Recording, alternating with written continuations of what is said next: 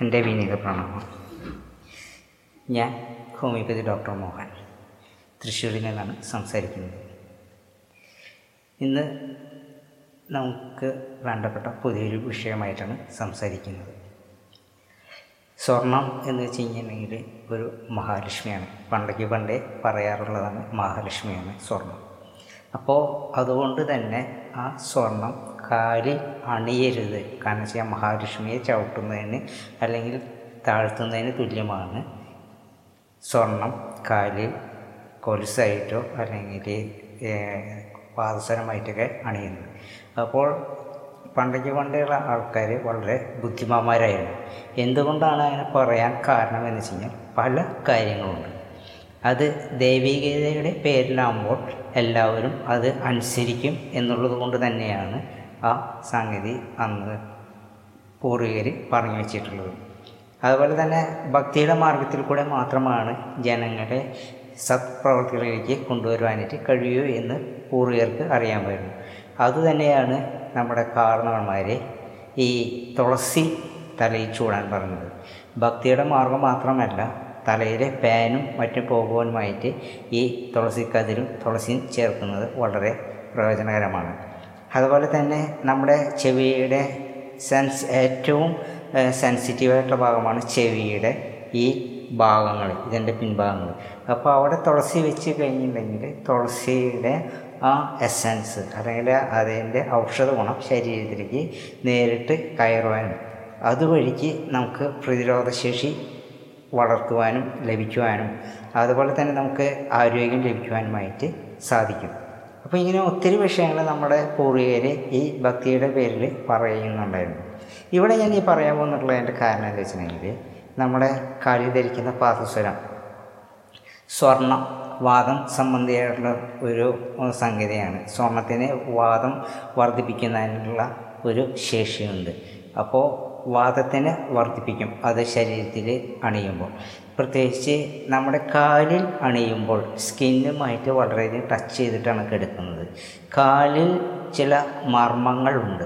അപ്പോൾ ആ മർമ്മങ്ങളിൽ സ്പർശിക്കുമ്പോൾ അവിടെ കിടന്ന് സ്പർശിച്ച് ഒരയുമ്പോൾ ആ മർമ്മസ്ഥാനത്തിന് ഉത്തേജനം വരികയും അങ്ങനെ അത് ലഭിക്കുന്നത് മൂലം നമുക്ക് സന്താനങ്ങൾ ഉണ്ടാവാനായിട്ട് ബുദ്ധിമുട്ടുണ്ടാവുകയും ചെയ്യും. അതുകൊണ്ടാണ് പണ്ടുള്ള പൂർവികർ ഈ സ്വർണ കൊലുസ് അതായത് പാദസ്വരം കാലിൽ അണിയരുത് സ്വർണം കാലിൽ അണിയരുത് എന്ന് പറയുന്നുണ്ട്. ഇന്നത്തെ മോഡേൺ സയൻസ് പ്രകാരം സയന്റിഫിക്കായിട്ട് പറയുന്ന കാര്യം എന്താണെന്ന് വെച്ച് കഴിഞ്ഞിട്ടുണ്ടെങ്കിൽ നമ്മുടെ ഈ സ്വർണത്തിൽ ഇന്ന് കെമിക്കൽസ് ആണ് ചേർക്കുന്നത്. വിളക്കാനൊക്കെ ആയിട്ട് കാഡ്മിയം പോലുള്ള ചില രാസവസ്തുക്കളാണ് ചേർക്കുന്നത്. അത് നമ്മുടെ ശരീരത്തിലെ സ്കിന്നിൽ ചേർന്നുകൊണ്ട് നമുക്ക് ആരോഗ്യ പ്രശ്നങ്ങൾ സൃഷ്ടിക്കുന്നുണ്ട്. പണ്ട് ഈ വെള്ളിയും മറ്റു സാധനങ്ങളൊക്കെ ചേർത്തിട്ടാണ് ഉപയോഗ ഉപയോഗിക്കാറുണ്ടായിരുന്നത്. ഇന്ന് അങ്ങനെയുള്ള ചില രാസവസ്തുക്കളും കൂടി ചേർക്കുന്നുണ്ട്. അപ്പം നമ്മുടെ ശരീരത്തിൽ വളരെയധികം സ്പർശിച്ച് കിടന്ന് ഉറങ്ങി മറ്റുള്ള ചെയ്യനോ അല്ലെങ്കിൽ വളവോ ഉപയോഗിക്കുന്നത് പോലെയല്ല. പാദസ്വരം നമ്മൾ എപ്പോഴും നടക്കുമ്പോൾ എപ്പോഴും ടച്ച് ചെയ്ത് ഉരയാനുള്ള സാധ്യതയുണ്ട്. അപ്പോൾ ഈ മർമ്മ പ്രദേശങ്ങളിലും അതുപോലെ തന്നെ ചർമ്മ പ്രദേശ ചർമ്മത്തിലും നിരന്തരം സമ്പർക്കം മൂലം ഉറച്ചിലും മറ്റും സംഭവിക്കുമ്പോൾ ആ മർമ്മസ്ഥാനത്തിനെ ഉത്തേജിപ്പിച്ചുകൊണ്ട് സന്താന തടസ്സം ഉണ്ടാവാനായിട്ട് പ്രധാനപ്പെട്ട ഒരു കാര്യമാണ്. അപ്പോൾ കഴിയുന്ന അത്ര സമയവും ഈ പാദസരം അഴിച്ചു മാറ്റി വയ്ക്കുകയും വളരെ അത്യാവശ്യ ഘട്ടങ്ങളിൽ മാത്രം അത് കാലിൽ ധരിക്കുകയും ചെയ്യണമെന്നാണ് എനിക്ക് നിങ്ങളോട് അഭ്യർത്ഥിക്കുവാനുള്ളത്.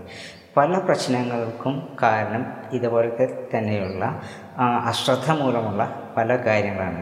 പൂർവികർ എന്ത് പറഞ്ഞോ അതിനൊക്കെ വിപരീതമായിട്ടാണ് ഇന്ന് പലരും ചെയ്തുകൊണ്ടിരിക്കുന്നത്. അതിന്റെ ഭവിഷ്യത്തുകളാണ് ഇന്ന് പലരും അനുഭവിച്ച് തീർത്തുകൊണ്ടിരിക്കുന്നത്. അതുപോലെ തന്നെ സ്വർണം കൊണ്ടുള്ള അരപ്പെട്ട അതുപോലെ തന്നെ അരിഞ്ഞാൾ ശരീരത്തിനോട് കൂടി ചേർന്ന് കഴിഞ്ഞാൽ അതും ഈ വന്ധ്യതയ്ക്ക് വളരെ ഒരു പ്രധാനപ്പെട്ട കാരണമാണ്. അത് സ്ത്രീ പുരുഷ ഭേദമെന്ന് സംഭവിക്കുന്നതുമാണ്.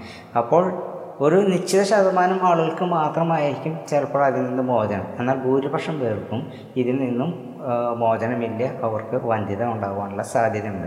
എന്നാൽ പലരും ചോദിക്കും ഇതൊന്നും ഇല്ലാത്തവർക്കും വന്ധ്യതയില്ലേ? ഉണ്ട്.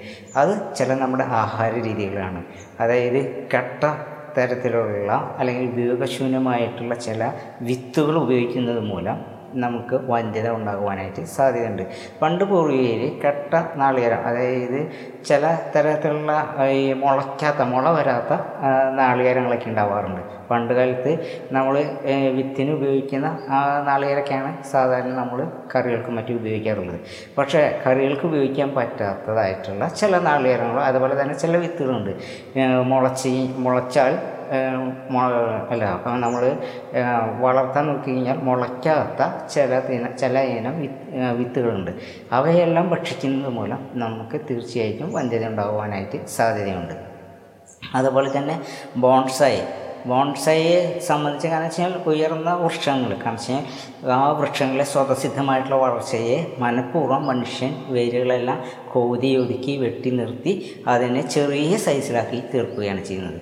അങ്ങനെ സംഭവിക്കുമ്പോൾ ഉണ്ട് അങ്ങനെ വീടുകളിലും മറ്റു കാര്യങ്ങൾ ഉപയോഗിക്കുമ്പോൾ പിന്നെ അതുപോലെയുള്ള തെങ്ങ് അതുപോലെയുള്ള സസ്യങ്ങളിൽ നിന്നുള്ള ഭക്ഷണങ്ങൾ ഉപയോഗിക്കുമ്പോൾ തീർച്ചയായും ഉണ്ടാകുന്ന കുഞ്ഞുങ്ങൾക്ക് വളർച്ചക്കുറവ് അല്ലെങ്കിൽ ഉയരം കുറവ് ഡാർക്ക്നെസ് ഉണ്ടാകാനായിട്ട് സാധ്യത കൂടുതലാണ്.